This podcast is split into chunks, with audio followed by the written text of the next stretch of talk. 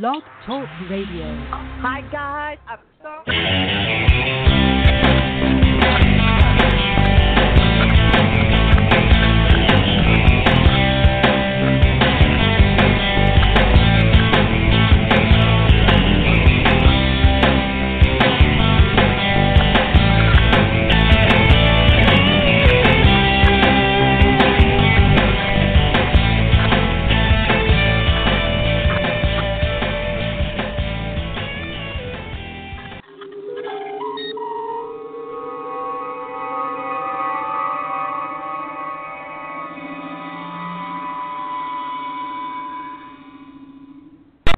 General quarters.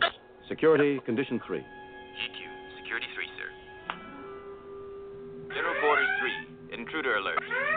GQ 3, intruder alert. Oh, intruder alert is right. Good evening and welcome once again to Madame Perry's Salon. I am your host, your cruise director, and your spiritual advisor, Madame Perry, but you can call me Jennifer Perry, and I love you. Thank you so much, everyone who has been subscribing, whether you subscribe on Blog Talk Radio, Stitcher, iTunes, whatever. Thank you. Thank you for sharing. Thank you for downloading. Thank you for the nice comments you send. I really, really appreciate that because the fantastic support you give me allows me to continue to bring extra fabulous guests to you, like we've had lately, like we've got coming up soon, and like we have tonight. And just to kind of revisit a little bit, who has been here? Well, everyone. If you were here, I don't know, a couple of weeks ago, you heard the magnificent Marlene Barr. And Marlene Barr, I absolutely adore her. She is a feminist science fiction author. Also, we have Maggie Lynn Heron Handel with her new book, Mae McCarthy, who was on not long ago with the book about financial advice. But now she's here with a book called, she was on with a book called, about how forgiveness can transform your life, make you smarter, calmer, happier. And also we had Amy Holland a few weeks ago. Amy Holland, vocalist. Some people from the 80s might remember her song, How Do I Survive If You Break My Heart? She's on Fire, which was, I think, in the Godfather movie. And she's on tour with her husband, Michael McDonald.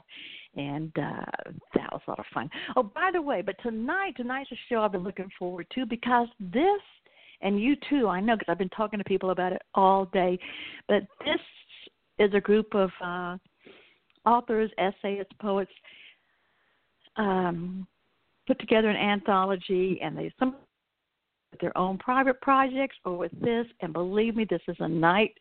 This is a show you'll want to keep and listen to again and tell your friends about. Oh, one more thing before I go. Some of you know I'm an entertainment publicist. My firm is called Lone Wolf Communications, LLC, and I work mainly with authors and musicians, but other people too. However, I have a special offer right now. I will be in Amsterdam from September 10th to 20th. If you would like for me to personally deliver your books to bookstores in Amsterdam, just maybe 3 books, so we'll have like one for each, for 3 different bookstores. Your business cards, little postcards, bookmarks, whatever, or your CDs, something that you have, contact me because I will be happy to do that for you. And believe me, it will be a lot less expensive than you think. But just visit me over at Lone Wolf Communications on Facebook or online, and I will be happy to tell you how easy it is for you to have me deliver your books, your CDs, and work personally, in person, to stores, bookstores, and music stores in Amsterdam coming up. Now, tonight, I have several contributors joining me for an hour of one. To me, these are some of the most fascinating minds in the world. They were here with Alternative Theologies and other books. This is... Any anything from B-Cubed Press, you can count on as a winner. Their anthologies bring together some of the best writers and poets in the world, and never a clunker in the bunch, I can tell you. If you go to their website, well, this new book, Alternative Theologies, their website describes it as a book that reminds you that no matter what you believe, we make this journey together. Tonight, I'm going to have Rebecca McFarland Kyle. If you know me, you know and love Rebecca McFarland Kyle. Sometimes we get to call her, if you hang with her enough, Becky Kyle. Also, Bob Brown, who is the man behind B-Cubed Press, Joseph Cook, Joanna Hoyt, James Dorr, Heather Van Hoose Truett, and Elizabeth Eve King. And they're going to be right here. In fact, I'm going to start bringing them in right now. Let's just let the party get started. And I'm opening the door to the genie bottle. They're all stepping inside one by one. They're finding cushions. They're passing the buffet. They're looking to see if our old friend Brett Wright Rick Cornell left any burritos in the cushions. We've had it clean since then, guys. But first, let me introduce, because she's so used to being on the air and she's so accustomed to being here, my beloved friend, Rebecca McFarland Kyle. Becky, are you here? I'm here, Jennifer. How are you doing this evening? Hi, I'm doing great. I love you. And for everyone that's coming into here that had to wait, I apologize. I made dinner. My husband and I were watching Father Brown, and then all of a sudden he says, "Well, it's time to go for a dog walk," and I went, "What? Wait a minute!" So I flew into the studio, as only you know I can. And by the way, folks, Becky knows this place so well. Because one of our first guests, Robert Leland Taylor, after he was on, he went and reported that it looked like the inside of Jeannie's bottle. And Becky's been on here so long that if I have sound problems, she can run the show and has run the show herself better than me. So, Becky, always happy to have you back. And let's see, the man, like I said, the man that brought all this together, all these from BQ Press, Bob Brown. Bob? Hello. Are you? Hey, how you doing, honey? Oh, it's a good day. I am glad to hear that. And so I'm going to introduce a few more of the people, and I got to say this. I'm going to read a couple of the intros that people, you know, whenever your publicist sends you out or you go somewhere, you always have like your introduction written on a postcard to hand to somebody so they won't say the wrong thing. And I think the intruder alert got to Elizabeth King, but it wasn't you. It wasn't you, honey. But I understand. It was all me. So let's see. Elizabeth Evie King, you had one of the best intros that you gave me. And now I'm skipping through trying to find it. But and Joanna Hoyt, just come on in. Joanna Hoyt, roll call, are you here? Indeed I am. Hey. What lovely extra you have. And Elizabeth Evie King. Okay. Elizabeth Evie King, Joanna Hoyt. I'm the intruder alert. You're both here? Yeah. Yes. All right. Cool. James Dorr. James was kind of iffy. I think he's coming in for WorldCon or something. Heather Van Hoose Truett. I'm here. And hey, Heather. Did I pronounce your name? This is Heather. Okay, Heather. And, yeah, okay, I got you. I can hear you. And Elizabeth Evie King. All right. So you are you're just a few of the fantastic people that are part of Alternative Theologies. Now, if you're talking to anybody else that's in your house or yelling for a drink from the kitchen or something, just let you know. Just, you know, we'll hear all that.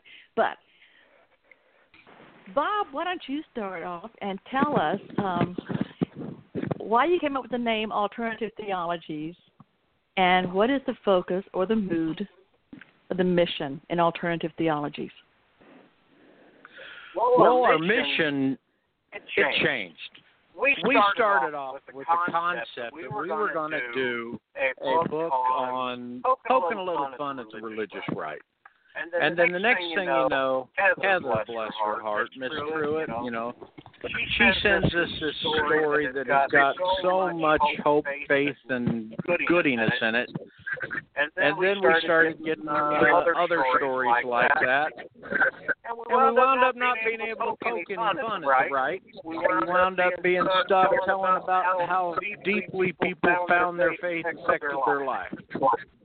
And so that's kind of what happened. By the way, you may have a phone caller you ain't recognized yet. Irene Radford, editor, she has popped on the line and waved at me to tell me she's there. Okay, who is this? Who? Irene Radford. Little short white-haired lady. Irene Radford, oh, God. Thank you so much. Irene. I think I'm the intruder alert.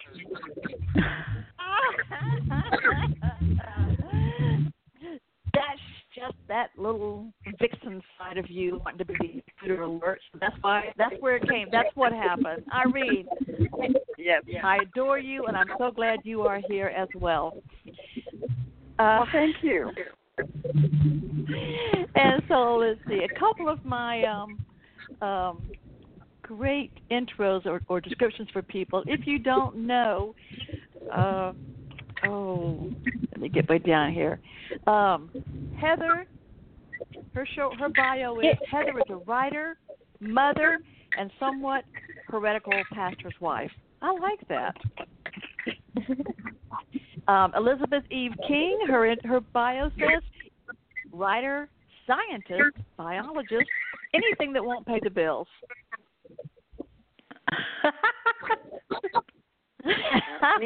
That's brilliant. Oh, God. That sounds so me. Well, Bob, I like the mission. I like the plan for Alternative Theologies, and of course, you. How many people are in? How many contributors do you have to Alternative Theologies, and how many people submitted? We got about 178 submissions. We got 40 pieces we used. And of those 40 pieces, we had four of them were poems by Jane Yolen, and two of them were poems by Gwendon. So that knocks our total submitters that we accepted down to 36. Okay. And there you got... Oh, go ahead. No, please. Oh, okay. And then we got some of the great writers. The best thing I can say is I put a post out that says Heather Truett's story is worth reading if you just ripped the pages out of the book and read them and threw everything else away. You'd have spent your money wisely. But you got one in there called Izzy Tells No Lies. It brings you right down to the streets of a big city and sees when a Catholic priest finds out that his faith is restored while he's out there trying to restore the faith of the street people. Joanna Hoyt wrote. Joanna, you're there. Yeah, she wrote this great open letter to all of her Baptist friends saying basically, get over it. Be nice. But we got the story of Rebecca Kyle. She told us the story of a cousin who might used to send her little memes and emails that found out when you brought faith, the true teachings into it, it kind of, oh, I don't want to hear that. But no, it's just an incredible series. I'll talk all day if you let me, so I was shutting up to let somebody else get a word in edgewise. Bob, I never want to shut you up ever. You are the man with the project, and you keep on, and you're serving the cause, believe me. You're more than a foot soldier. You're keeping a lot of us going with it, more than you know. I'm going to have, and by the way, for anybody who's listening new to this, let me just say, if you don't mind having some perv walk in on your teenage girl, your teenage daughter, sister, friend, while they're in a dressing room, or if you think it's okay to grab someone by the pussy just because you think you're a star, or if you think it's okay to cage children just because they look a little different but they want a better life, then this is not the show for you unless you really are open-minded. So let's see. Let's go ahead and get to a couple of reads because I think three people are going to read tonight. Elizabeth Eve King, E.E. King, you're going to read tonight, aren't you?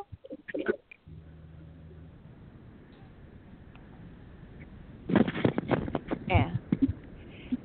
And what I have here is you might read from Dirk Quigley's Guide to the Afterlife.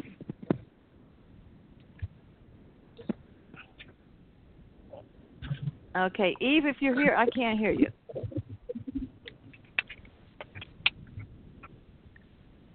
Eve needs to get her butt here. Okay, wait a minute. Eve? I think we're experiencing some technical difficulties here. Oh, God, I hope not. Okay, well, then if Eve is not going to read, or maybe not right now, maybe just a little bit later. Now, who else was going to read? Becky, you're always a winner. No, actually, I was going to let the newbies have a chance at it this time. Oh, okay. You're such a pal. All right, Joanna. Well, I read every time. Well, I don't want to be a hog. Well, you're okay, Joanna? Yeah. Joanna. I'm here. Can you hear me? Yeah. Yes, Joanna Hoyt, Quaker, Catholic, worker, farmer, community volunteer, and writer, Joanna Hoyt. Would you like to read to us? I'd love to. Yay! Okay, and the title is? An Open Letter to the Christian Right in America. Oh, thank God. Thank God. Go ahead. Joanna Hoyt. Go ahead. When I first saw this anthology being proposed, the subtitle was Alternative Theologies for the Religious Right. And so I began to think of them as an intended audience, and I began thinking about all the dear, kind, brave people I know who fit into that category, little as I understand some of their theology and of what I'd like to be able to say to them.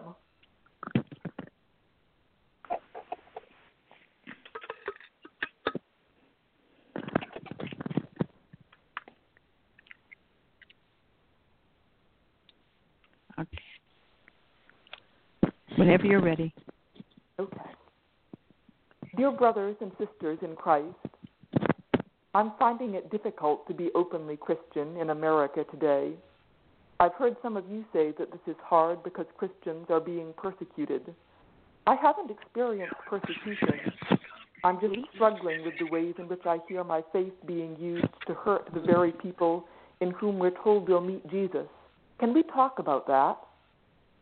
You and I worship Jesus, strive to serve him, imitate him, draw people to him. I've seen the love, zeal, courage, and self-discipline you bring to this. I've volunteered beside you in soup kitchens, sung with you on Sundays, prayed for you, and been grateful for your prayers. I know we're members one of another, as it says in Romans. Sometimes when we talk about politics, we seem more like strangers and adversaries. I hope we can look at the things that divide us without forgetting the things that unite us. So we all want to serve and obey Jesus. How does our treatment of other people reflect that? In Mark 12:29-31, Jesus says the whole law is summed up in the commandments to love God wholeheartedly and to love our neighbors as ourselves. In Matthew 25, he shows that these are really the same thing. Christ is God. Christ promises that he will come to us in the least of these, in our neighbors who need our help. What we do for or to those neighbors is what we do for or to God. I know you know this. When a neighbor's kid is sick, when a friend is injured at work, when a fellow parishioner's house burns down, you help out, you raise money, you offer comfort. But I've heard some of you deny that same care to people who aren't so familiar to you. I've heard some of you say we should turn away refugees and imprison asylum seekers. I've heard you quote Pat Buchanan or Franklin Graham about how Muslim immigrants will undermine our Christian nation. Sometimes you say we have to help our own people first. We can't take any thought for others' needs so long as there are still suffering white native-born Christians. But that's not what Jesus taught. In Luke 10, when Jesus laid out the central commandment to love our neighbors, a listener asked, "Who is my neighbor?" Jesus told the story of a Samaritan, someone who his people sometimes saw as invaders, racially and religiously foreign and wrong, who showed mercy to one of Jesus' people. And he said we're supposed to follow that Samaritan's example, that the other who needs our mercy is the neighbor we must love as ourselves. Jesus himself was a refugee child. When he was a baby, his parents fled with him into Egypt to escape Herod's death squads. As an adult, Jesus was killed by the government, which was trying to protect national security. His death was approved by religious leaders who wanted to preserve the purity of their tradition and also the comfortable relationship they had worked out with the state. Jesus said that he would come to us as a stranger and that we would not recognize him. What would our churches look like? What would our world look like if we remembered that what we do to aliens and strangers is what we do to Jesus? If we stopped condemning Jesus and turning him away to die in Jesus' name? That's enough for now, I guess. Wow. And that's such, thank you so much. And that's such an important piece, such an important questions and thoughts, because I think there are a lot of us going through this. You know, as I mentioned once to a post, I said, it's the people who taught me to sing red and yellow, black and white, they are precious in his sight, are now, you know, seem to have a different tone. Maybe they always did, but it's, hello? You know, you see these things and go, or you hear it and you say, all right, where does this all fit in? How do you see? Mm-hmm. Is it only the white person? Is it only the blue-eyed, brown-haired Jesus that some pictures are? Hello? That was the, hello? Hi there. I'm sorry, this is Elizabeth, and you couldn't hear me before. Yeah, okay. It is. How you doing, Jennifer?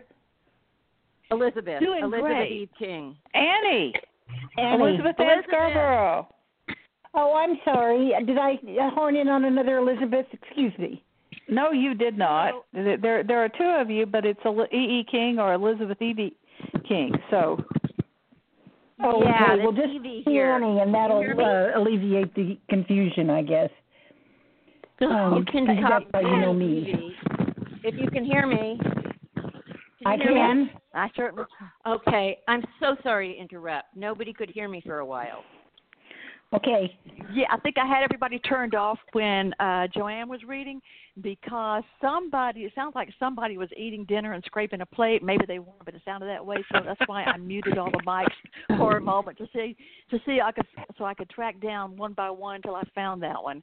And they were probably eating loaves and fishes, you know. I'm not sure they had plates, but you know. They were multiplying them. It makes more noise. Well, that's what happens. You know, it's like I said, my husband and I were watching Father Brown Mysteries. Most of you probably seen them, and I said, you know, I don't go to church, but I think I'd like to go to Father Brown's church. I mean, he hangs out with people that have been in prison, and then he helps the Flambeau and the jewel thing. Although I have to say that some of the best Christians, and I'm Christian, so that's all I can use, that I've known who did the most for other people and cared the most about people who were, excuse the phrase, downtrodden, were not very good preachers at all. They were more like one-on-one people, you know. But that's just personal. I don't know who else. If anybody else has had that experience. I think but you're not necessarily a good public person and can still be a wonderful private. Yeah, and you know, sometimes you can walk the walk, but you cannot talk the talk. Yeah, well, you can't talk it publicly anyway. You don't. You take everybody as an individual, and I think that's real important too. Sometimes the best way to be something is, you know, as the verse says, even a child shall be known by their doings, is to be an example. And those are the people that I admire the most, and that I, even if they're not Christian or they're not a practicing Jew or they're not good at their mantras, you know, whatever. You know, the thing about the theology thing, and I haven't even had a chance to read it yet, honestly, is that there are so many commonalities among religions throughout the world. I've taken my authority is I have taken. Yeah, they all believe they're the right one. I have taken a class on comparative theology, so anyway. I think that the teachings are very, very similar across all of the major religions anyway. I don't know how Pele the volcano goddess feels about things. Right now, I'd say she is soft. You know. Indeed. But anyhow, I think this is a really important project, and I heartily congratulate everybody who had a story in it, and I fully intend to buy the book when my ship comes in. But I just wanted to send my support. And thank you so much for that and for being here, because I'm not a contributor, but everyone here feels that and appreciates it, and I think they'll keep this book going forward. And just go by and just let me know, just speak your name first sometimes to make sure that people know who's talking, but what made each one of you want to be a part of this anthology? Can you hear me? Yeah. Yeah, I can hear you. Yes. Sorry, this is Elizabeth Eve King, so Evie is fine, and I was really excited to be part of this anthology, because the whole idea of the press that happened after our unfortunate election can leave you feeling very isolated and helpless. And so one thing this has enabled me to do is to feel a part of a community that sort of feels like I do, even if we all come from very different degrees of faith or no faith at all, which is kind of my perspective. But I don't think morality has to do with faith. And I think so being part of this is really exciting for me, because it makes me feel like at least my voice is being heard and maybe has some slight impact. Bob and Phyllis, Irene Radford, have built one of the most supportive and amazing groups of authors around. Oh, definitely. And so that was Elizabeth King. And, you know, Elizabeth, it's like, I think that whatever it is I think any of us are thinking, you know, we're certainly not the only ones having those thoughts and feelings at any time these days. But, and I'm sure other people besides me have thought, no matter what or completely against what I was taught growing up, some of the kindest, most moral, I mean, honest and moral people I have ever known were atheists. Absolutely. Yes. Yeah, I concur. One of the things that was told to me once, and it makes a lot of sense, is Christians live their life believing there's something beyond that, and you know, of course, there's forgiveness, and you know, you get that instant reset button. Whereas an atheist doesn't believe that. They believe it's here and now, and they've got to make their impact, and they've got to do their best right now, right here, and you know, damn the future. It is what it is, and let's make the best of it. Mm-hmm. You know, excuse me, can I butt in a minute? Please. You guys know the saying, there's no atheists on the battlefield? Indeed. I found that mm-hmm. to be true. I've been in a lot of life and death situations, both in Vietnam and in my nursing career in general. And the closer people get to death, the more that they see that there's something else. And I'm not trying to negate the belief system of atheists, but I think for me it's not a difference between the great fellow upstairs and no great fellow upstairs. It's between believing that there's spiritual, you know, something spiritual and intangible, as well as something, you know, that conventional religion talks about. Mm-hmm. I once heard the definition of an atheist as someone up with no invisible means of support. And mm-hmm. I really think that there's something invisible. Hey, can I interject for a moment? Oh, I'm sorry. Go ahead. Please, is this Bob? Oh, this go ahead, Bob. Thanks. That was you, Elizabeth, right? That was me. That was not me. I wasn't mm-hmm. talking about. I don't. I'm an atheist. I'm an agnostic at best. Yeah, well, I'm pretty much. Dude, I'm a pantheologist actually, but. Hey, I was going to ask. Did you ever get James Dorr on? Did I ever get one? James Dorr. Are you here, James?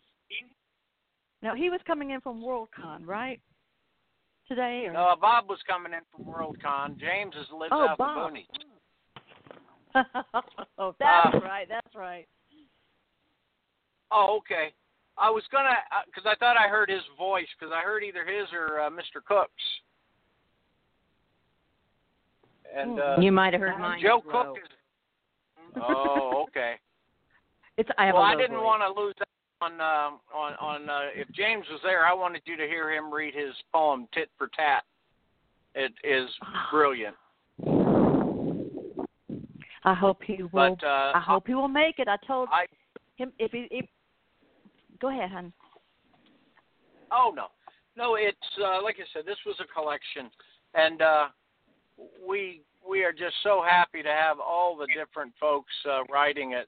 And I know you got a lot of folks in a little time. So I wanted to make sure that we heard, you got a chance to hear from James if he was there, or Irene about her story if she was there. I'm still here. This is Irene. I don't have access to a computer or a copy of the book, but I can give you a brief synopsis of my story. Please do. Oh, do. Okay. I'm going on the premise that Adam and Eve did have a tiff with God at Eden, but that does not mean that they were forever damned, that God does forgive. He just might change the circumstances a little, make you work a little harder. And Adam and Eve have hit a bad spot in their relationship as they've been exiled. They don't know what's happening next. They're having to work for it. And I hope I have presented proof that God does forgive us, mainly because he gave us beer. Yeah, he and chocolate. Wrong continent for chocolate.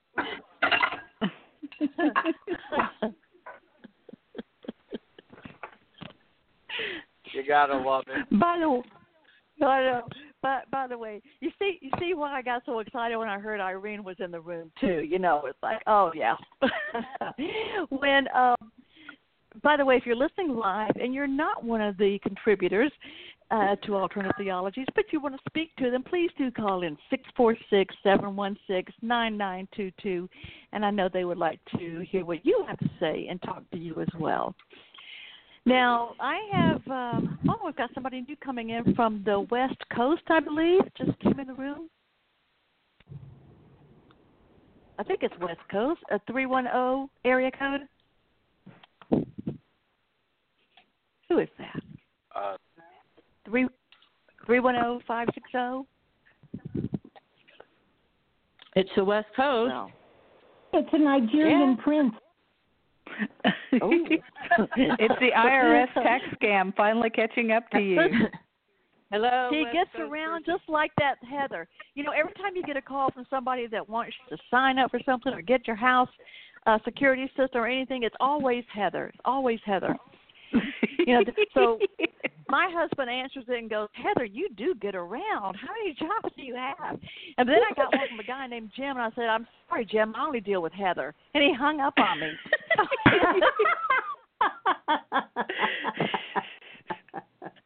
they're all robots now.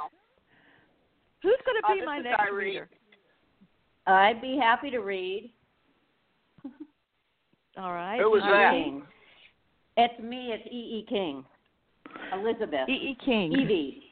All right. E.E. Elizabeth, will you give me your area code, please, just so I can turn off everything but you?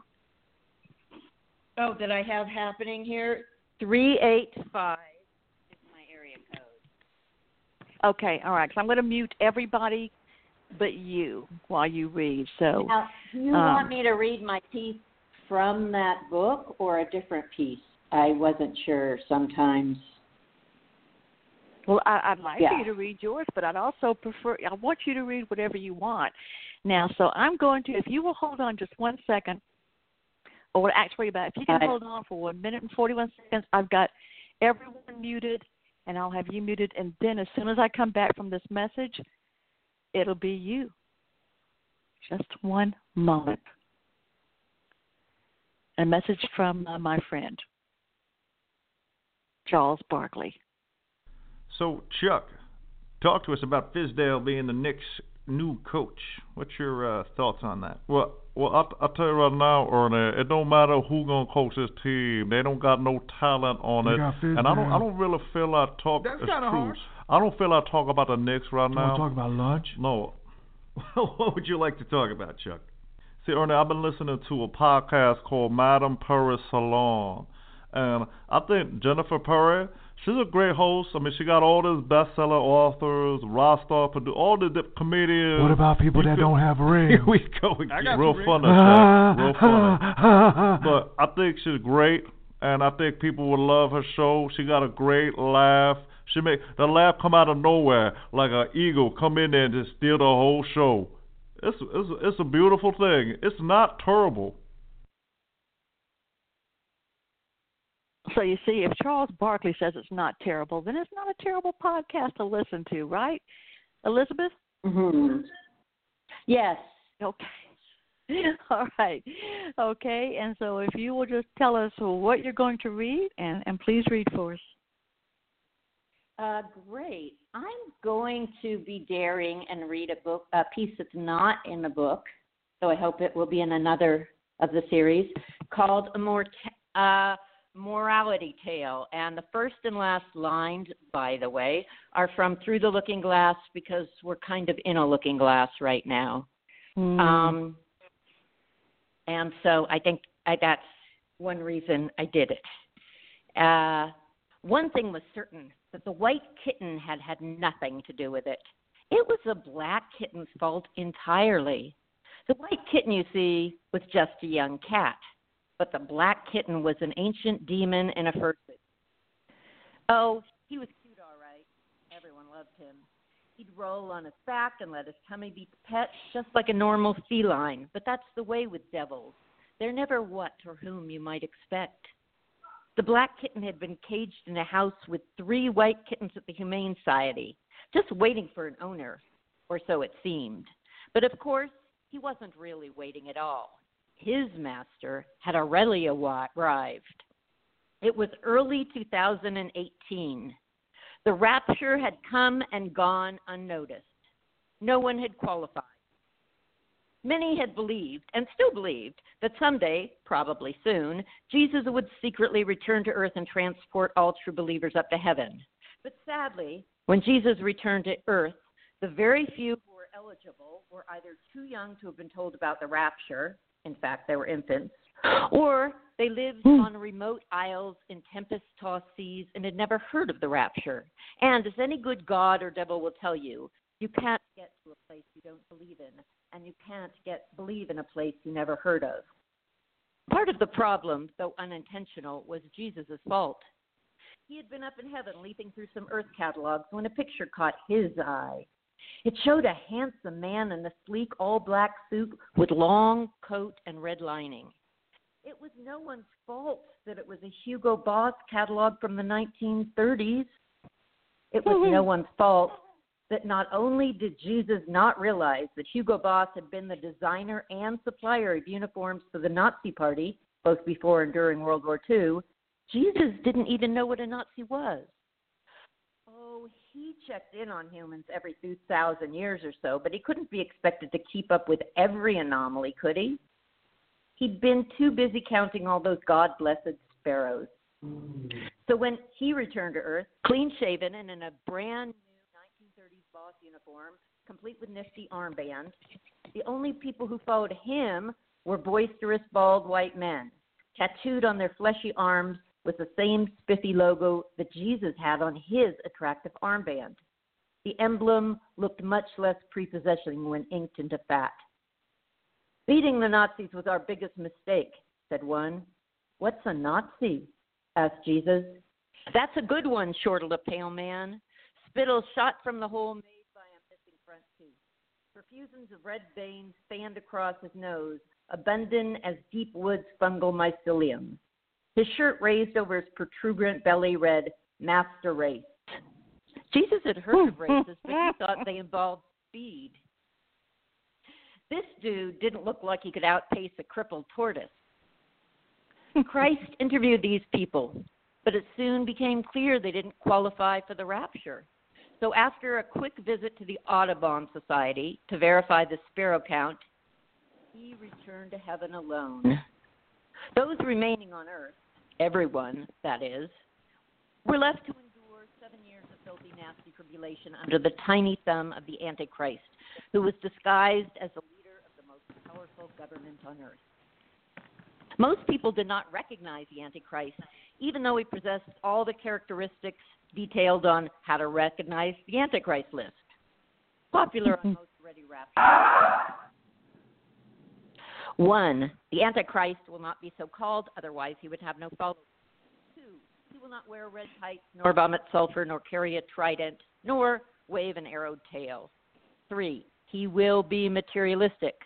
4, he will talk prosperity. Beware, there is always free cheese in a mousetrap. 5, the Antichrist will not believe in God, but he will be religious. He will deceive even the elect and possibly the electorate. He will be almost as, or possibly even more, charismatic than Hitler. He will become a military leader. He will have a gigantic ego, and he will be the most arrogant person of all time. He will pretend to love Israel. If life had been fair and the universe just, the white kitten would have had some power too. Maybe he'd have been an angel or at least some minor jinn, but as most deities know, fair is whatever the ruling gods decide it is, and the ruling gods of the moment were black and furry and orange and almost hairless. Orange and black are not good God colors. They are the colors of Halloween, a time when even witches and spirits roam the earth with impunity. For 2 months, the kittens roomed together in the Humane Society, sleeping in each other's paws, playing with strings and laders, and supping out of the same food dish. And for 2 months, the black kitten whispered commands into the white kitten's ears as he slumbered. Thus, when the white kitten was finally adopted and sent to the house of a person too important to be named, he knew what he had to do, and he did it. First, though it almost killed him, the white kitten ate a whole sprig of lavender to sweeten his intestines. Secondly, he peed on the very important computer keyboard, creating a short circuit between B&M and W&I, and others as well. Sadly, this very important person was the only human standing between the Antichrist and the bomb. So when the very important person sent out a fluffy Mother's Day memo to the news saying we should honor our mom, it went instead to the Antichrist saying, I agree to launch the bomb. That's enough for now. Oh. Oh, wow.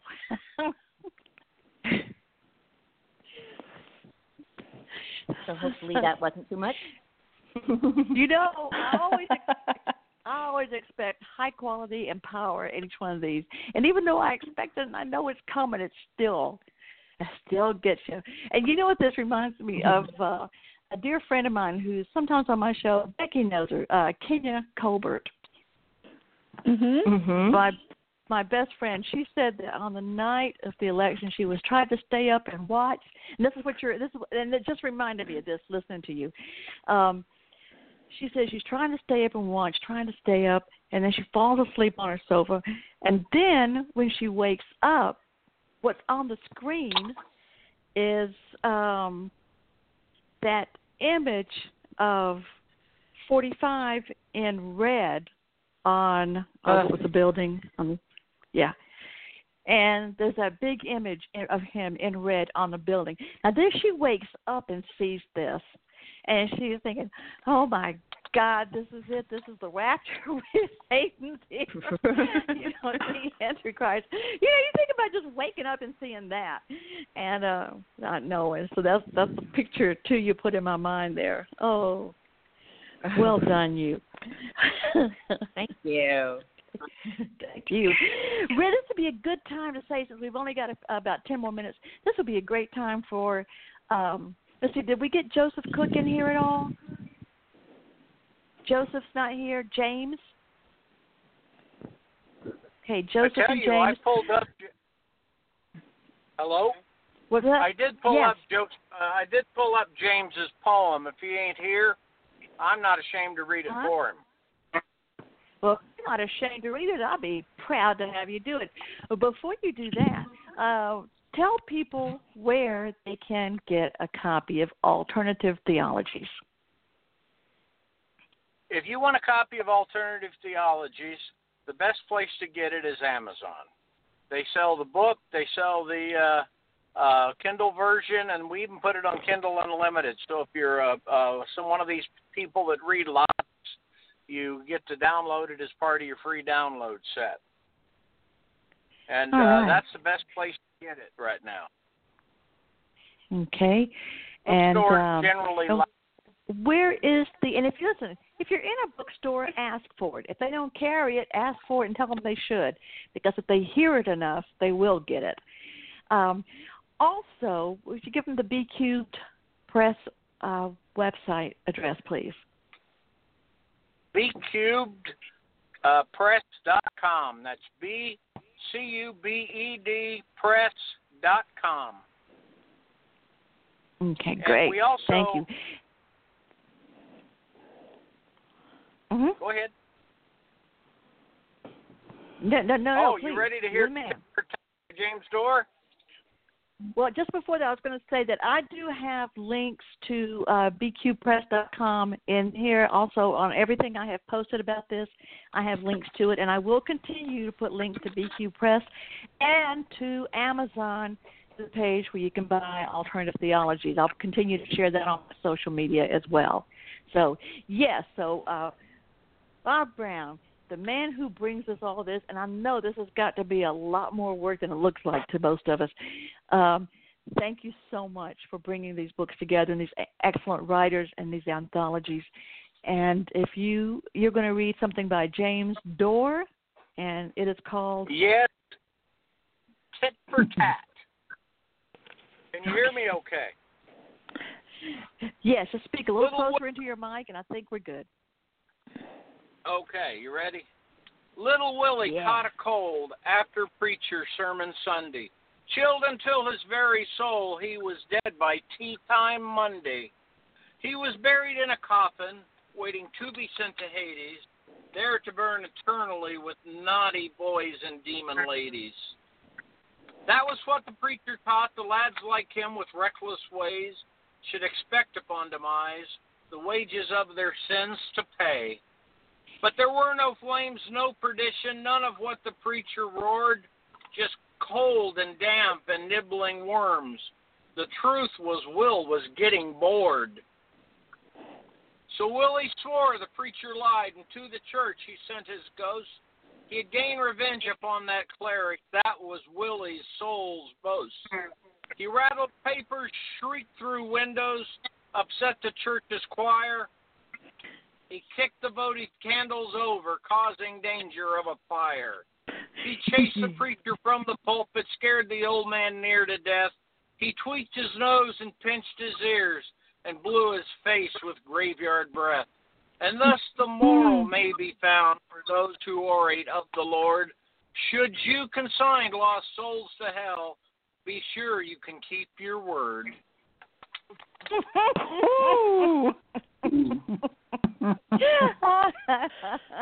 Good one.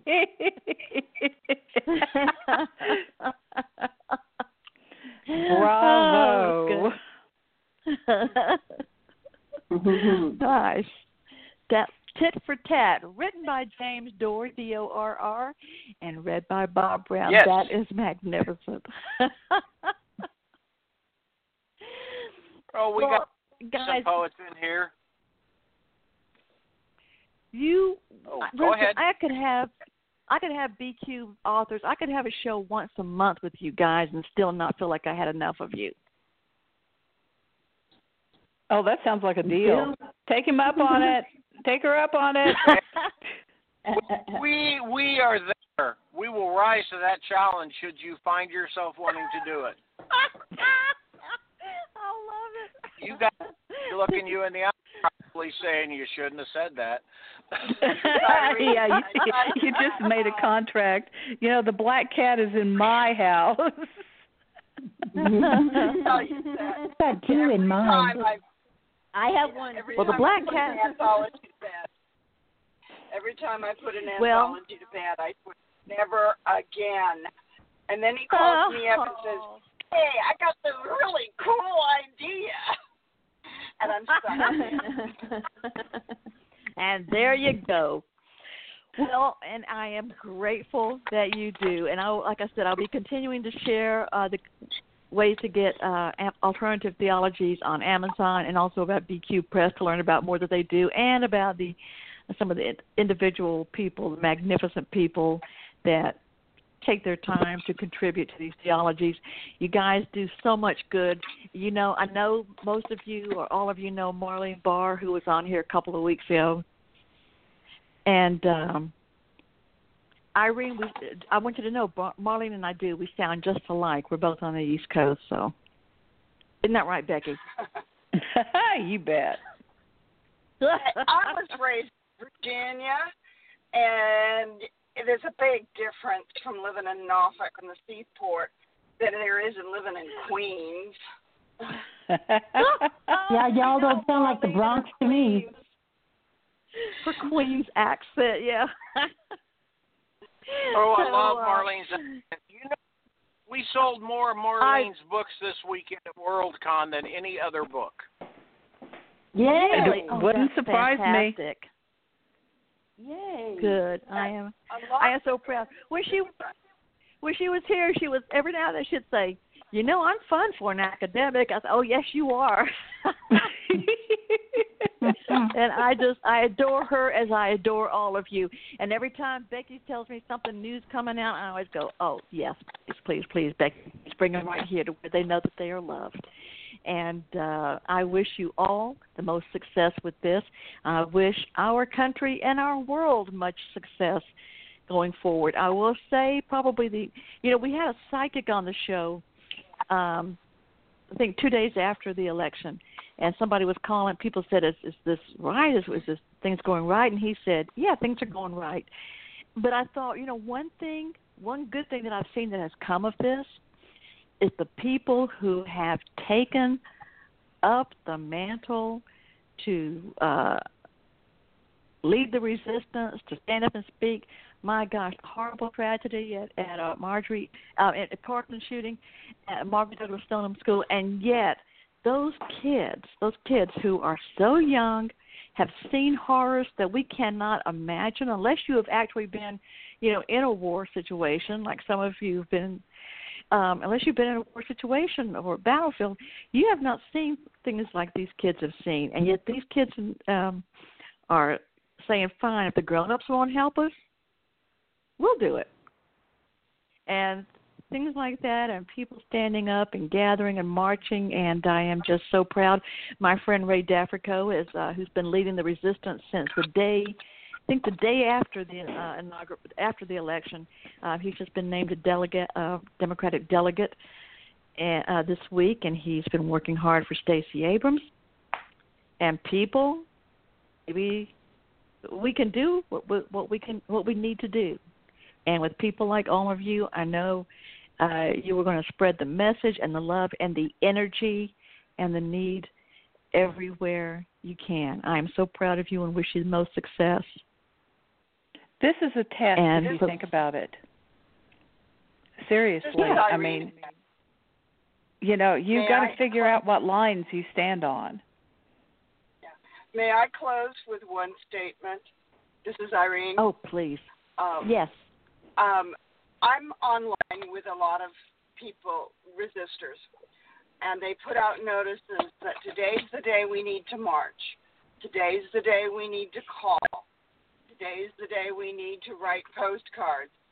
But, some of us can't or won't do that, so we do apologies instead. And I want to thank every author who has submitted, even if you didn't make the final cut. You all helped the resistance.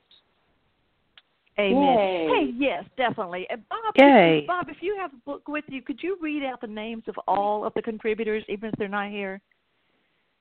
And we, as authors, can we just say thank you for that? That was so nice. That was lovely. Okay. Give me just 1 second, because I can tell you that... Or anyone who's got a book in front of them. Who has a book? I can get it up in a second. Hold on. Got it here. You're going to have to be quicker than me. I am. Hey, there's a race. So, in order in the table of contents, the contributors are Jim Wright, Heather Truett, Mike Resnick, Philip Brian Hall, James Dorr, Kara Race Moore, Megan B., Louise Milton, P. James Norris, Christopher Nadeau, I'm not sure how you say that, Colin Patrick Ennan, Gwendon T. Alexander, Irene Radford, Adam Troy Castro, M.J. Holt, Anton Kanker, C.A. Chess, Jane Yolen, Charles Walbridge, Deborah Godfrey, Rebecca McFarland Kyle, David Brin, E.E. King, J.W. Cook, Joyce Frone, Lillian Cernica, Paula Hammond, Melvin Charles, David Gerald, Tom Barlow, Larry Hodges, Janka Hobbs, Liam Hogan, Jill Zeller, and Joanna Hoyt. Wow. Magnificent. All right, folks. Thank you. Boy, you got that in right on time, because now we have about 1 second. I'm going to close with a friend who's been on the show before, Chasm Sultan, bassist for Utopia, Todd, Joan Jett, and everybody else in the World Blue Orchestra Cult. And this song is called set me free. So thank you all so much. This is Madame Perry saying thank you, Jennifer. Thank you.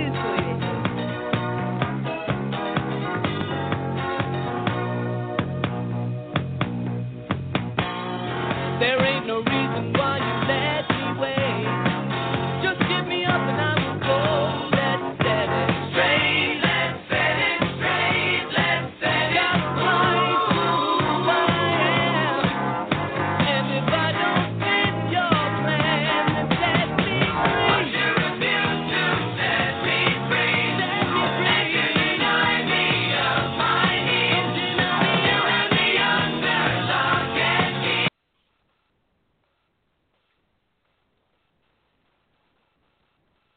It is Ryan here, and I have a question for you. What do you do when you win? Like, are you a fist pumper, a woohooer, a hand clapper, a high fiver? I kind of like the high five, but if you want to hone in on those winning moves, check out Chumba Casino. At chumbacasino.com, choose from hundreds of social casino style games for your chance to redeem serious cash prizes. There are new game releases weekly, plus free daily bonuses. So don't wait. Start having the most fun ever at chumbacasino.com. No purchase necessary. VGW Group. Void where prohibited by law. See terms and conditions. 18+.